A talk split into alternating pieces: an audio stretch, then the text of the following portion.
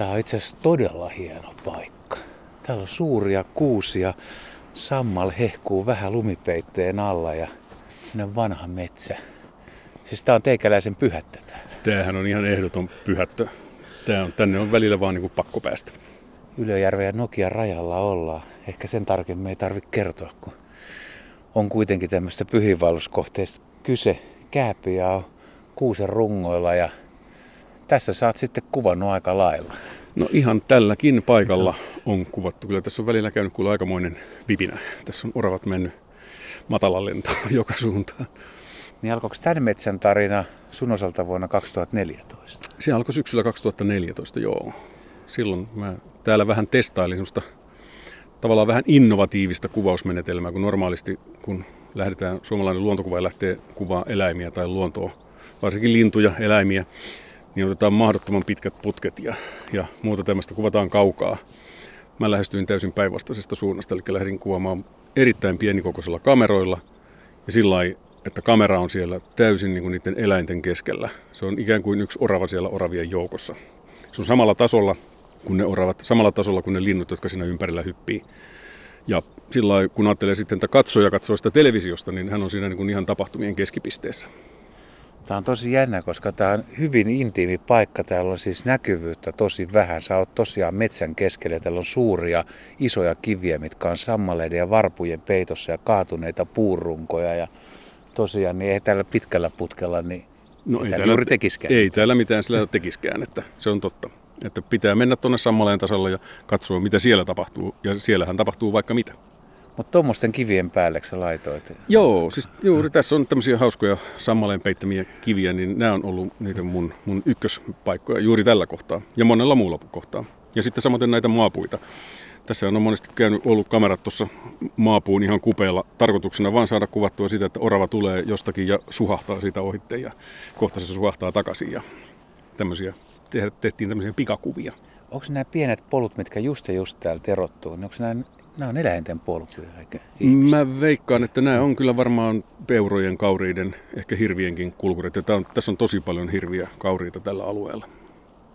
Käytännössä mua ihmetyttää se, että kun ollaan kuitenkin umpimetsässä ja ajatellaan, että joku haluaa kuvata oravia, niin eka pitäisi mennä puistoihin ja ruokintapaikoille. Sä oot aloittanut tästä, niin se ensimmäisenkin orava houkutteleminen, niin se on jo aika haasteellinen.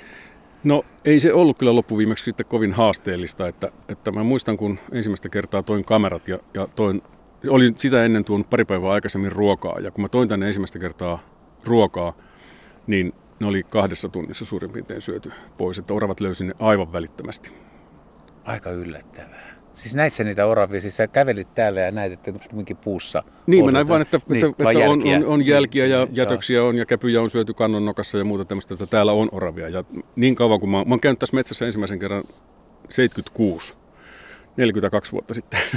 ja täällä oli silloin jo oravia ja melkein aina kun täällä on käynyt, niin ainakin täällä näkee jälkiä, että täällä on oravia.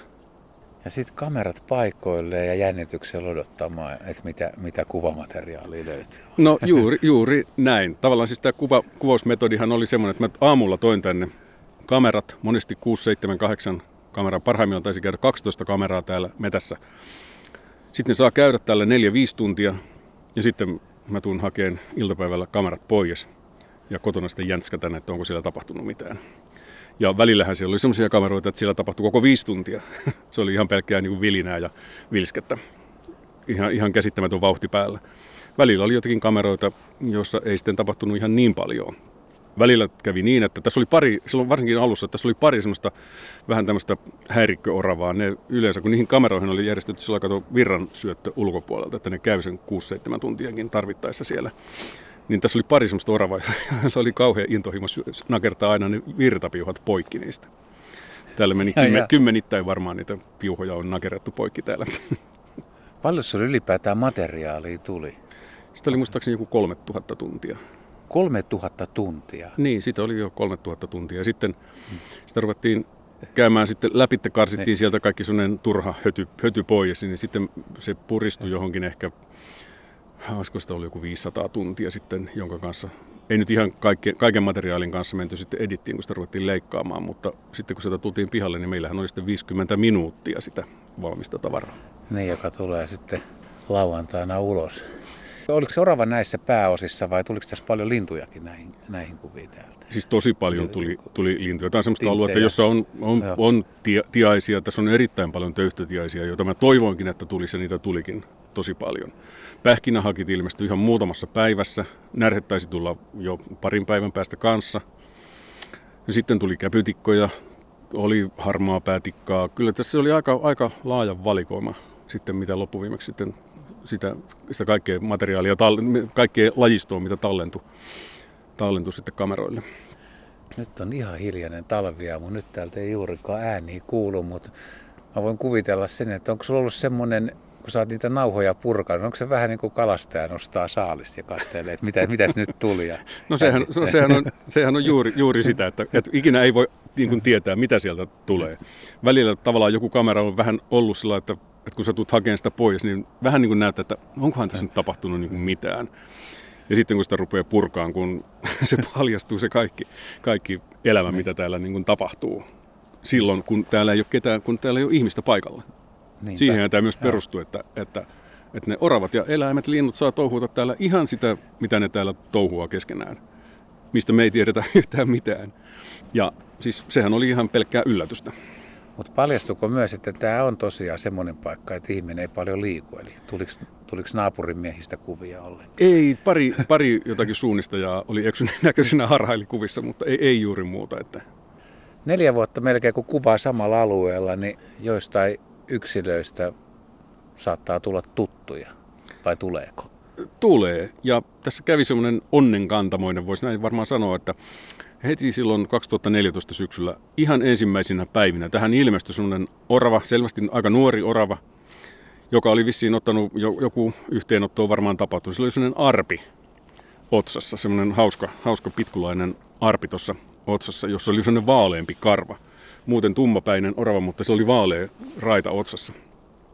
Ja sitten aina tasaisin väliajoin niin se ilmestyi paikalle. Se ei ollut joka päivä ollenkaan kuvissa, mutta, mutta tasaisin väliajoin se aina ilmestyi. Ja nyt viimeiset kuvat, kun mä tein, siis 2018 alkuvuodesta, niin se oli ilahduttavaa huomata, että se sama orava on edelleen täällä paikalla.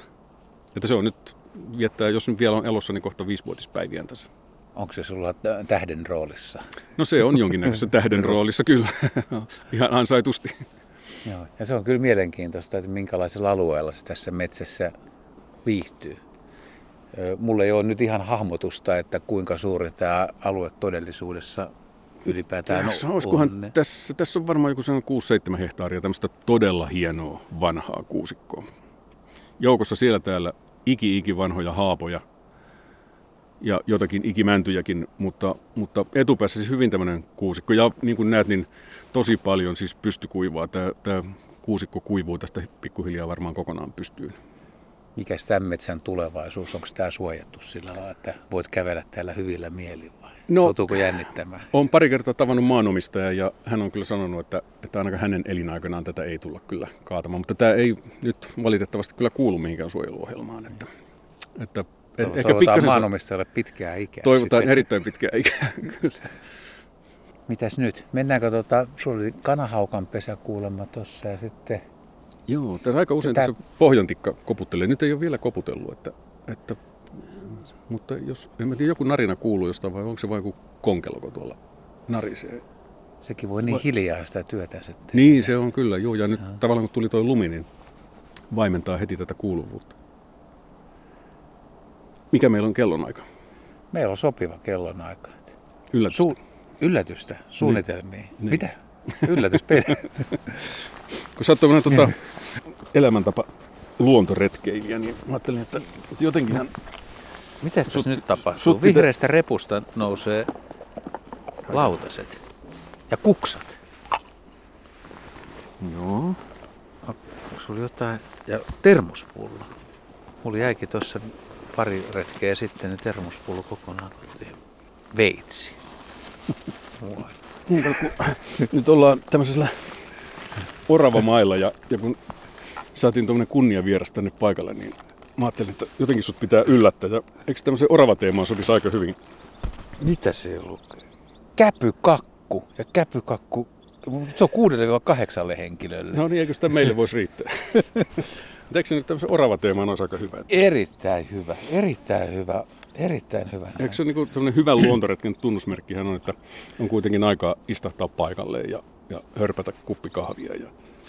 No miksei mettässä voisi syödä vaikka siivun käpykakkua. On, jotenkin mua vähän ihmetyttää, kun kumminkin näitä luontoretkiä olikin 20 vuotta tehnyt, niin kukaan muu ei ole tajunnut aikaisemmin, että voisi olla kakkukin mukana. Sä oot ensimmäinen. No joo, oli aika. Tässä on ihan joulunen tunnelma kuulen nyt. Me vedetään käppykakku naamariin ja tota, juodaan kahvit ja nautitaan tästä tilanteesta. Tuleeko mieleen muuten vielä tästä metsästä jotain hyvin yllättävää muistoa, mikä on kuvauksissa ollut tai paljastunut? Semmoinen, että on katsonut nauhoja, että kappasta, mitä ihmettä. Tässä oli syksyllä 2017, niin tässä oli silloin ehkä sellainen 6-7 oravaa pörräs kameroiden ympäristä. Tässä oli sellainen puolenkymmentä närheä, jotka pörräs. Ja tässä oli monta päivää varpushaukka, joka pörräs ihan yhtä lailla siinä joukossa, mutta mä kertaakaan nähnyt, että se olisi mitään osumia saanut, mutta, mutta tota, se, musta tuntuu, että kun ne oravat leikitteli siinä ja ne närhet leikitteli, niin se varpushaukkakin meni siihen leikittelyyn ihan täysillä niin kuin mukaan. Niin tässä oli täys tivoli päällä. Tässä oli ihan siis ihan täys sirkus, että, että tässä oli kyllä semmoinen tota, sirkus käynnissä tässä mettässä, että oksa pois. No niin, nyt kaatelet kahvia ja leikkaat kakkua. Nyt tuotetaan kakku. Nyt ruvetaan syömään.